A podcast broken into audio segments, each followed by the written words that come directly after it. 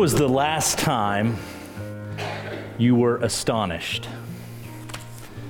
Surprised, shocked, you know, mind blowing situation. I am, uh, I am somewhat astonished last night, today, that we still do daylight savings. Uh, why are we doing this to ourselves? Uh, it's astonishing that we do this. I was astonished a couple of weeks ago when somebody stole my cell phone uh, from the front pew uh, somebody in the back of the auditorium. Uh, I, I, noticed that uh, after service, I kind of set it there. I usually set it there, and uh, it was it was gone. I, everybody was leaving, and I went to look for it, and I couldn't find it. And I looked to see if a kid stuck it like in the pew holder uh, for the hymnals. I looked in the sound booth. I went to McAllister's to meet my family and got on Find My Phone app and uh, discovered it was in Walmart's parking lot. And so me and Amos ate real quick and went to Walmart, and we were kind of wandering around looking for familiar vehicles. And out walk uh, Richie and Elena Gray. and so we kind of made our way to where they are, and Elena and, and Blake thought they would surprise me and scare me. I was already scared because my phone was gone. And uh, I was astonished that she would do such a thing. She threw it in her bag and took my phone away from me. Uh, maybe in your history you were astonished. Oh, do you want me to go on? I was going I was going to be kind. I was going to be kind. I wasn't, but I'll share the rest of her testimony. She, immediately looks at Richie. Richie, what did you do? Why did you put it? you put it in all this stuff, and Richie's like, I didn't take anybody's phone. He was calm, and then she realized it was me. Yeah, uh, yeah. It was a con- great confession. Great confession. Uh, listen, there's all sorts of circumstances in life that can bring astonishment. Maybe it was the announcement of your, your wife that, hey, I'm expecting, and uh, that was astonishing, or one of your children that I'm getting married.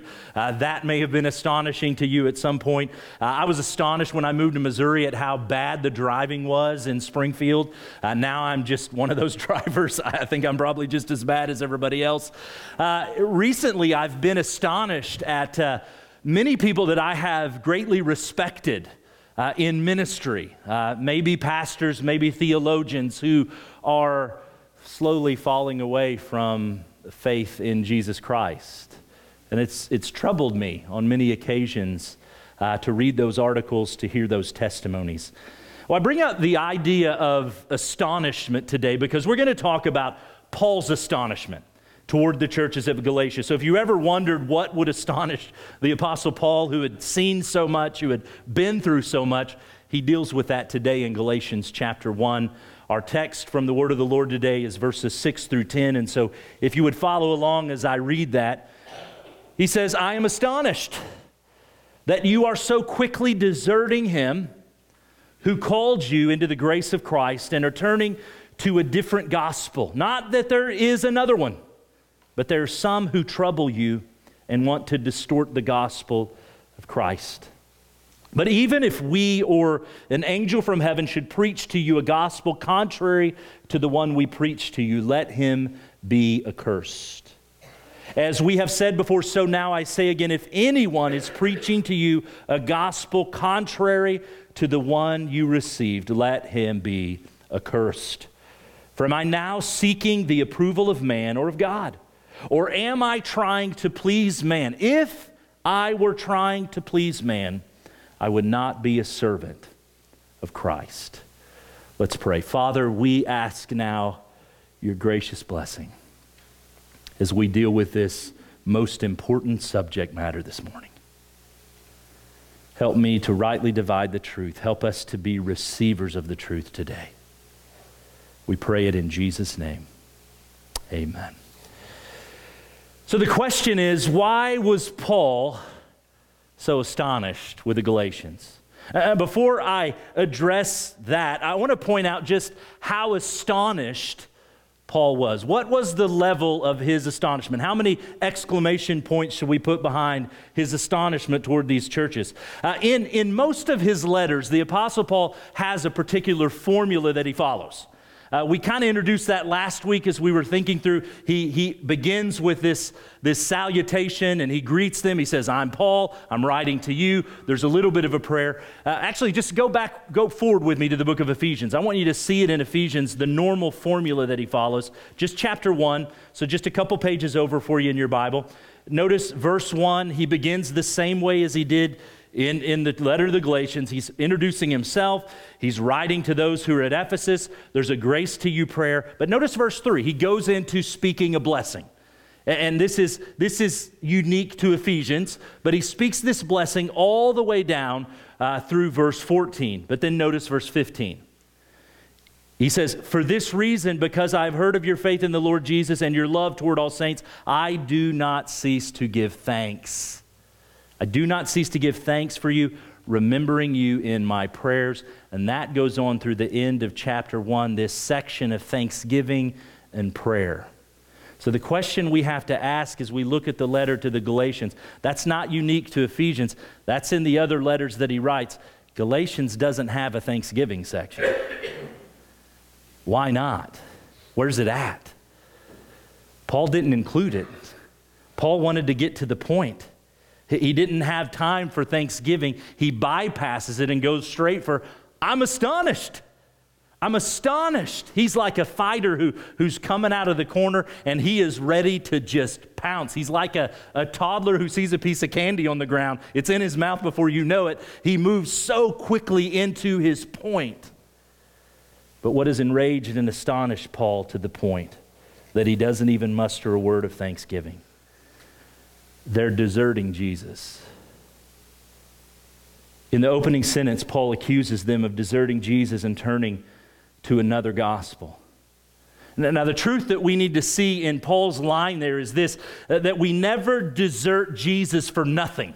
And we never turn to Jesus from nothing. We are always worshiping, we are always serving someone or something. And they are leaving Jesus for something else and we need to consider what those things are this morning. Let's consider first their desertion of Jesus. As I mentioned last week, as we were thinking through the history, it was sometime earlier in Paul's first missionary journey that him and Barnabas showed up in the Galatia region. They were preaching Jesus to the people. And we learn this from Acts chapter 14, verse 1. I just want to read this, this line. He says, A great number of both Jews and Greeks believed. That's, that's the churches at Galatia. They came and a great number believed. But what did they believe? What was the message that Paul and Barnabas came to town preaching? Well, I'm going to give you a, a good summary by Mark Dever from his book, The Gospel and Personal Evangelism. This is, in a nutshell, the message that Paul and Barnabas would have preached. See, the good news is that the one and only God who is holy has made us in His image to know Him. But we sinned, we cut ourselves off from Him, and in His great love, God became a man in Jesus and lived a perfect life. And He died on the cross, thus fulfilling the law Himself and taking on Himself the punishment for the sins of all those who would ever trust. He rose again from the dead, showing that God accepted Christ's sacrifice and that God's wrath against us had been exhausted. And He now calls us to repent of our sins, to trust in Christ alone for our forgiveness. And if we repent of our sins and trust in Christ, we're born again into a new life, an eternal life with God. That's it. That is the message that Paul and Barnabas preached to these churches. It's the message of Jesus crucified and resurrected. It's the good news that they came delivering. No doubt Paul and Barnabas were using many Old Testament texts to help them make connection to the Messiah that was Jesus. And the outcome of their preaching, as Luke states in Acts 14, is a great number of them believed in these churches in Galatia. But let's go back to Galatians chapter 1. Let's think through what Paul says because he provides another perspective as to what's happening in their time in Galatia when he writes this. He says, You are so quickly deserting him who called you, him who called you in the grace of Christ. It's not as simple as they just believed. They were called. They were, they were specifically chosen and elected to believe. But by whom? Who does he say? According to Paul, it was him who called them. It's, it's God, it's Jesus who called these Galatians. To help us understand this, this is the text I always go to. So we're going to go here again. 1 Corinthians chapter 1. I want you to see this word called and why it's so important that we understand this. 1 Corinthians chapter 1, verse 26. I'll give you a moment to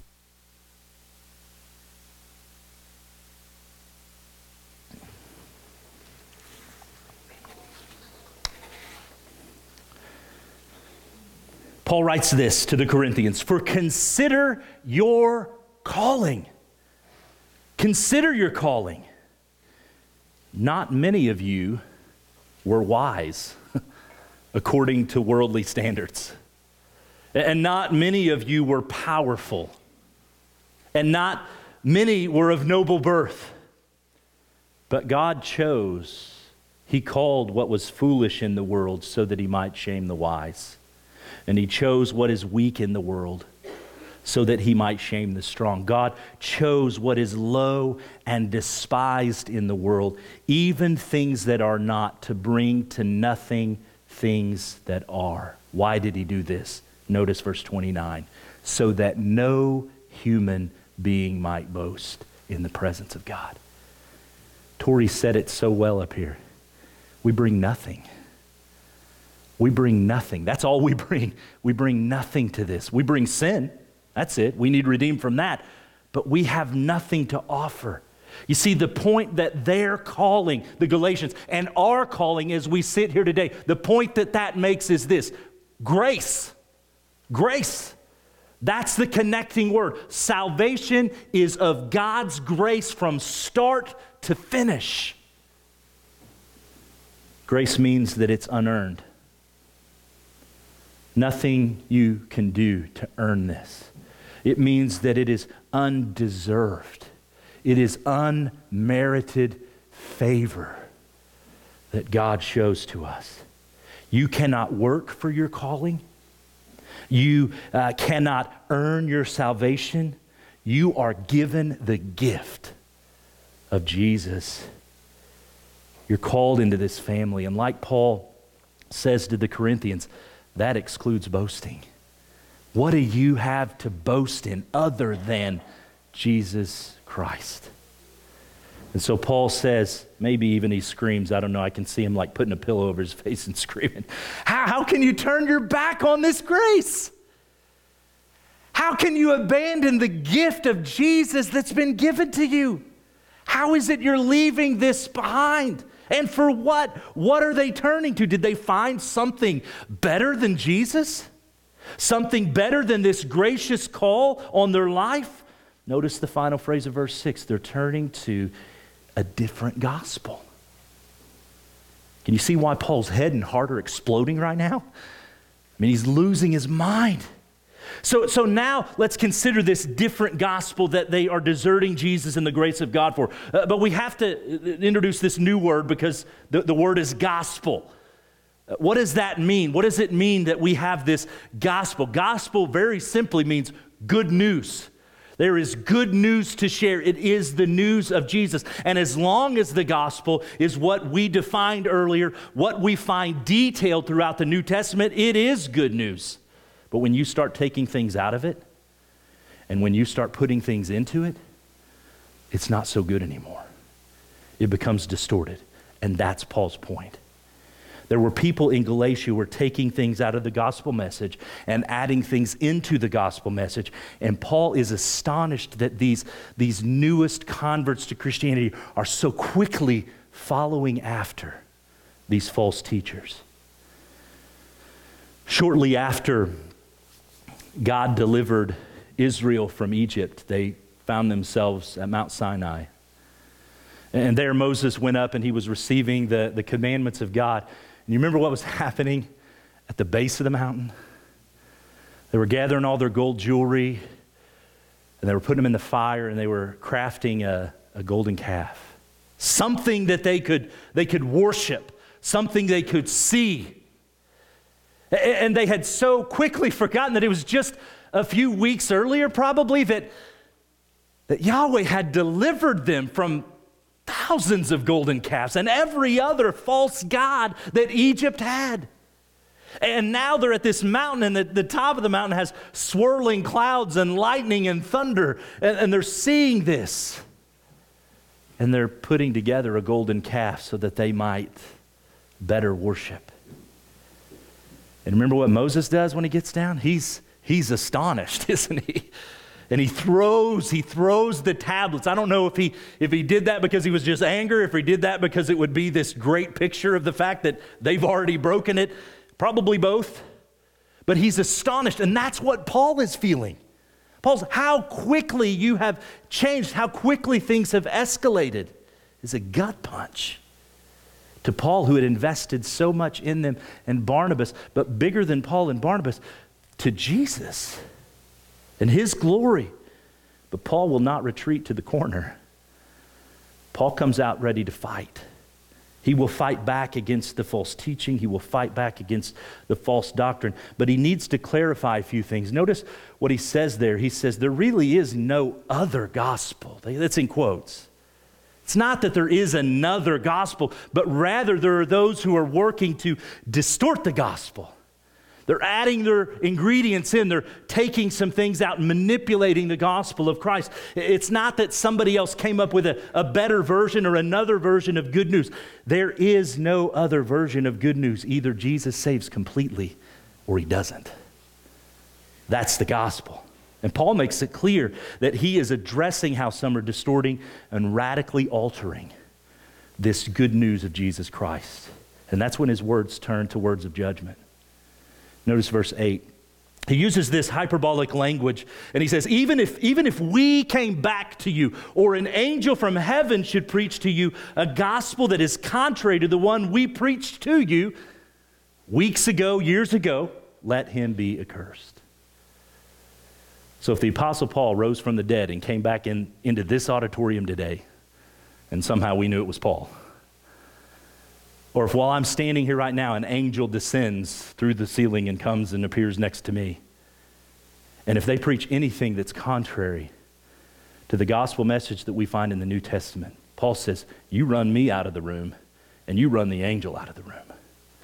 Because there is no other gospel message. The point is, this message does not change because this message was written before the foundation of the world was laid, and this message will stand until the end of everything. And we will worship, singing, Worthy is the Lamb who was slain for all eternity. The message doesn't change. That's why Mormonism is not Christianity. Because Mormonism they literally claim that another messenger came to Joseph Smith with additions. Literally, that's what they say. Additions to what? To what Jesus said, to what Paul preaches in the New Testament. And what does Paul say to that? Very clearly. If it's a different gospel, let them be accursed. Accursed is the Greek word anathema, which is used modern day language to describe judgment, condemnation. We speak of that. We'll speak the anathema that's coming. Its roots go back to this Hebrew word. Some of you won't remember this, some of you won't care about this. But when we, we learned a, a couple of Hebrew words, Kerim was one of them. Kerim means that everything is devoted to God and His judgment. And Jericho was Harim, it was devoted to His judgment. That's the idea. That's what he's getting at when he uses the word anathema. And just in case Paul wasn't clear enough, as he often does, he repeats himself. And he says, As we've said before, I say now again, if anyone is preaching to you a gospel contrary to the one you received, let him be accursed. So, evidently, this had been a matter of discussion at some point. It was something he had dealt with while he was with them, but they just weren't getting it. And and we can't be too harsh because still thousands of years later, we're not getting it either. We fail to understand what the gospel is. That's why this study is so important for us to really get what is the good news of Christ so that, so that you'll be able to spot a counterfeit, so that you'll be able to spot and say, that's not gospel. That's not Jesus crucified and resurrected. That's not the good news. So when you pick up books by authors like Joel Osteen, you'll know there's something missing here. There's something off here. Yeah, there's some good things that are being said, and there's some maybe helpful things that are being said, but, but there's something at the core that's not there. It's the gospel. Even just this morning, I was looking through Facebook. I usually don't like to do that on Sunday mornings, but God used it this morning. And I came across a book that's been very popular for, for a couple of years now. Uh, it's a book written to ladies. It's called Girl Wash Your Face by Rachel Hollis. And some of you have probably read it. You may have been it, uh, it, challenged by it. Somebody recommended it to you. You've seen some of the things about it. Uh, I want to I want to read to you a couple things from the book. I just took some screenshots.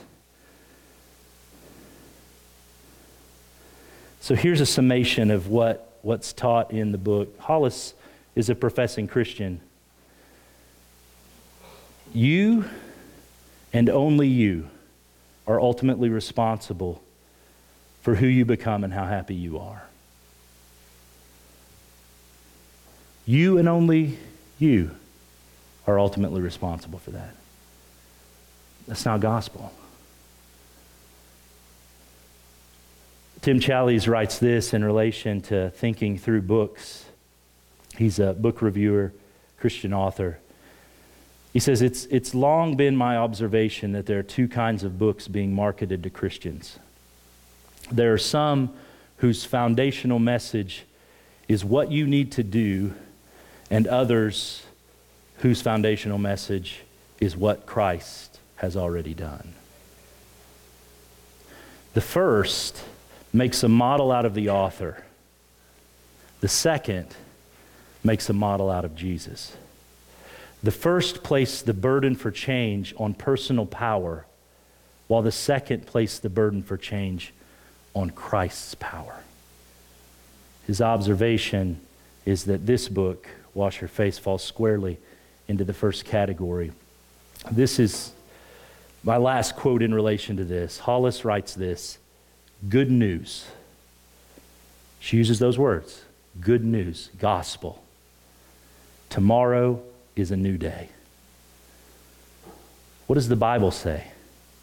Good news. Christ can make you a new person. We have to be careful what we're allowing to influence us, where we're finding our good news at. What really is good news? It's this I have no power in myself. There's nothing in my hands that I can bring. It's only to the cross that I can cling. And, and so much that we find in our culture and in our world and in Christianity displaces the good news of Jesus and says, You can do this. You can do it in your own power. You can do it in your own wisdom. You can do it in your own strength. And we've got to be able to spot that and say, no, Galatians is going to help us to understand that. It's going to help us to get to the point where we see, no, that's, that's not gospel. That's not true. That's not what we find in the scriptures. Verse 10 acts as a bridge between Paul's opening reproof and his testimony that follows. Notice, notice this verse with me one more time. Paul says, For am I now seeking the approval of man or of God? Or am I trying to please man? If I were still trying to please man, I would not be a servant of Christ. There are some verses of Scripture that, that you read and some that I read that when I see them, they take me back to certain struggles in my life, certain situations. This is a verse that takes me back to two particular locations, actually, geographic locations I could go to now when I remember reading this verse and receiving this verse. It was during a season of my life where I was really struggling to learn to read scripture for myself understand the grace of God as opposed to what others were saying and their opinions. What Paul intends with these rhetorical questions is to address some accusations. Some in the Galatian church were saying this, and, and this almost sounds funny to me, and it'll probably sound funny to you. They were concluding, Paul, you're just being a people pleaser. I, I find nothing pleasing about most of what Paul says. I find it quite, quite convicting. But they were accusing him of being a people pleaser because he was telling them, You don't need to be circumcised. And in this particular sect, in this particular group, there were some of these false teachers who were saying, Yes, Jesus is good, but you also need to fulfill the law and be circumcised. Paul said, No, that's not gospel.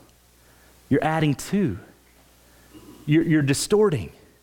And they were saying, Well, Paul, you're just trying to please people. And Paul's argument back is if I were trying to please people, why would I have ever started following Jesus? Because the whole system, I was a Pharisee. My whole life was about pleasing people. It was never about pleasing God. It was about pleasing me and pleasing all the people around me. Why would I have ever become a servant of Jesus Christ? And it acts as a bridge because he moves into verse 11 and goes into this next section where he begins to, to teach about his own testimony. We're not going to cover those things today. We'll cover that next week. Before we consider some, some closing implications, I, I want to assure you that what Paul summarizes here, this is just the opening.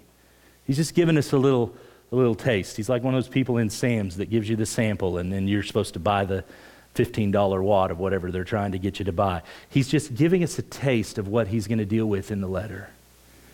And so hang in there, study. It will become clear in time to you. But let's talk implication. First, there's no room for compromise on the gospel of Jesus Christ. None.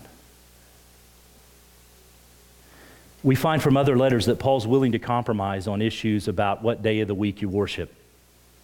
If you want to eat meat offered to idols or not. He, he's willing to bend on those things and he's willing to leave many of those things up to Christian liberty. But what is crystal clear from Galatians and every other letter that he writes is don't you dare in any way try to distort the message of Jesus crucified and resurrected. For Paul, as well as us, them's fighting words. We go to the mat for the gospel of Christ. We have to make sure, Meadowview, that we take great care of the gospel that's been entrusted to us. Those are the words that Paul uses in the New Testament, that it's been entrusted to us. We can get end times wrong. Uh, we can get spiritual gifts wrong. We can get church polity wrong, but we cannot distort this most beautiful, powerful, central message of our Savior come. Christ alone, grace alone, through faith alone saves. It's been entrusted to us. Circumcision, baptism, membership, lists of rules that we can come up with to say this is what holiness looks like. None of those are the gospel. Many of them are meant to point to the gospel. Many of them are uh, implications that come from the gospel, but none of them are the gospel.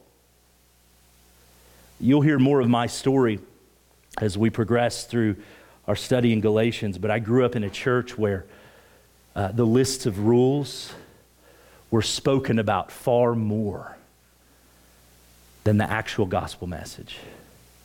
I heard far, far more about how I'm supposed to behave and how I'm supposed to live than about the Savior who loved me and offers me new life. And you know what? I came out of that really confused. I came out of that really frustrated. And I don't want that for you. I don't want that for my kids. I don't want that for your kids. I want all of us to know this is the gospel. This is the good news. This is Jesus Christ crucified. So we've got to make sure that we get the gospel right. We keep it central to who we are as a church. I hope you're good with that. That's the stance we've taken. That's the stance we'll continue to take. We're here because of Jesus. You all have different backgrounds. You all have different preferences. We're different ages, we're different sexes. But what is it that, that gives us the common bond in this room? It's Jesus Christ crucified and resurrected. There's no room for compromise in that message. Second, the main reason it's important to keep the gospel pure is because Jesus' work on the cross, the empty tomb, our understanding of grace and mercy are called into question if we begin to distort the gospel message. If we begin to boast about any particular part of our salvation, if we begin to think that we have somehow contributed, we diminish the glory that belongs to Jesus alone. Because as it says in Philippians, that He is the one that was given a name above every name. And it's at His name that every knee will bow and every tongue will confess. That's what's at stake. If we get the gospel wrong, we diminish the glory of the Son of God who loved us and gave Himself for us. Still, another reason that we protect the gospel is if we fail to preach Jesus crucified and raised again. Paul is very clear that it leads our listeners to death.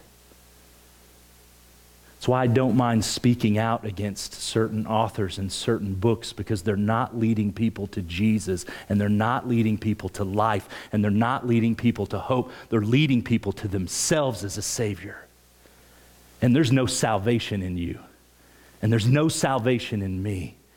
It's only found in Christ and Christ alone.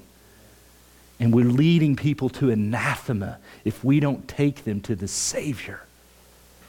And so we must be very careful. I think of churches all across our globe today where teachers are standing in front of their people and they're saying, You're good enough. Most of you have been around here long enough that you know I've never said that. you are not good enough. And that's exactly why you're here. Christ is the only one who's good enough. Christ is the only one that makes us good. Some are teaching that you only need to be baptized. Or they're just simply leaving the message, God loves you, and that's it. As if that's enough. It's great to know God loves us, but unless we, we understand how He loves us, and unless we understand how He's displayed that love to us on a cross, an empty tomb, then that's an empty statement. It's a worthless statement. Many of those churches will never get to Jesus crucified, and they're only leading their listeners to anathema, condemnation, and death. I really like this quote. It's out of the Living the Cross Centered Life book. Some of you are reading that Uh, along with me right now. It's, it's by John Piper. He says this Paul was utterly mastered and held captive by one great scene in all of history. It was a cross on Golgotha, and on it, the Son of God who loved us and gave himself for us. That was Paul's life. That was Paul's passion. We need the same passion.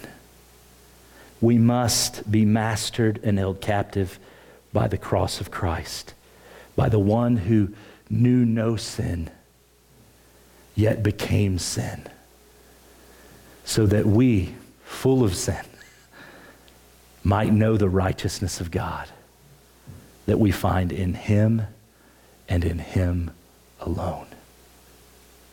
Now that is good news. Would you bow with me this morning?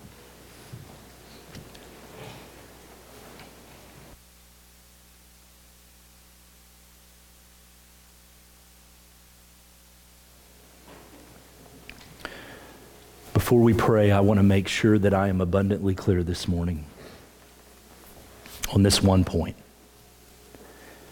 You can try to be as good as you can be.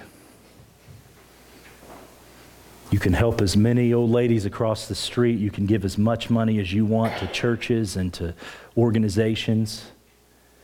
You can try to be the best husband and wife, the best parent. And it says in Isaiah this it says, Your righteousnesses, plural, all of them are still like filthy rags. We can never be good enough because a holy God demands perfection. And when we try to be good enough and when we try to earn our salvation, we spit at the cross of Christ because the whole reason there's a cross and our Savior on it is He's there doing what you could never do. He lived the life of perfection that you could not live, and He is dying on the cross, taking your sins upon Himself.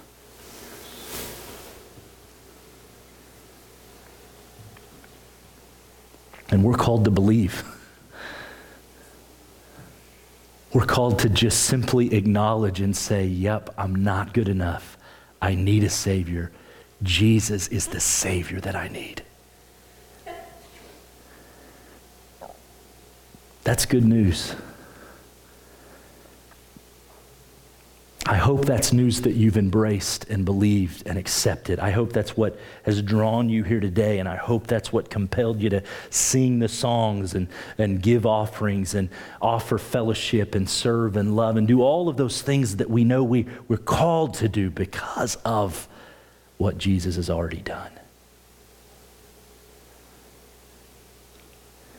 If that doesn't describe you, if you're here today, and you're still trying to be good enough. And you still think that, man, if I just go to church, then God, God might just be pleased with me. He might just give me a blessing, something that I've been, I've been praying for.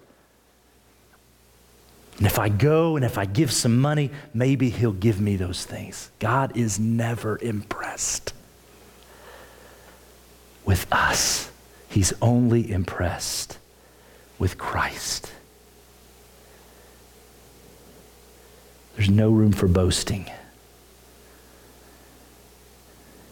But if that describes you today, I, I encourage you, as Paul encourages the Galatians and all of the New Testament, turn from yourself and turn to Christ today.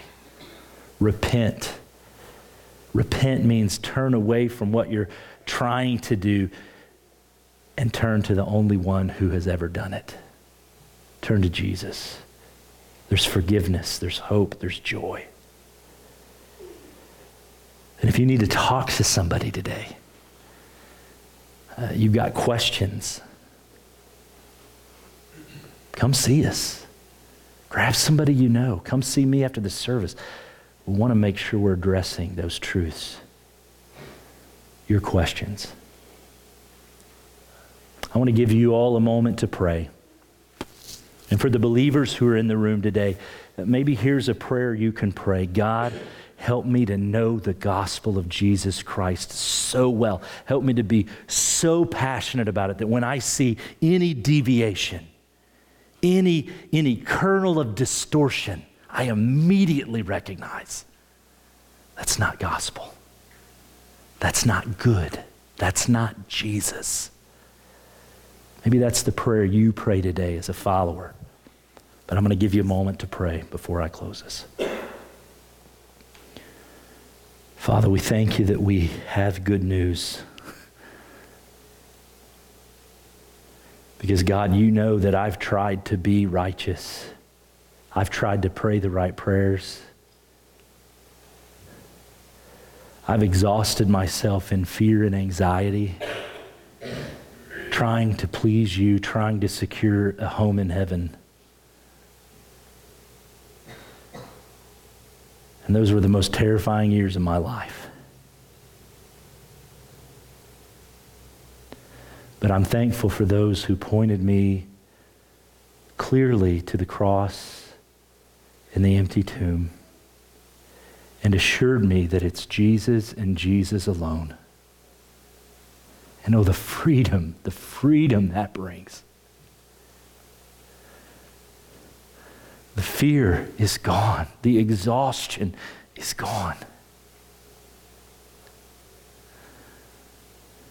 There's just grace and mercy, and I want that desperately for all of us to know the joy of trusting in Jesus and Jesus alone.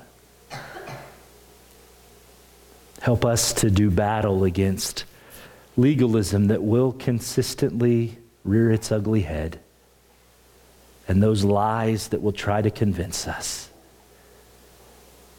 that it's somehow up to us, that the weight is somehow on our shoulders. Help us to immediately repent of those lies and turn to Jesus. I'm thankful for this book. I'm thankful that you preserved for us Galatians. Some of the truths are not easy to hear. Some of them are difficult to understand, but I pray that your Spirit would help us to, to not only understand and not only hear, but do and live in obedience to these things.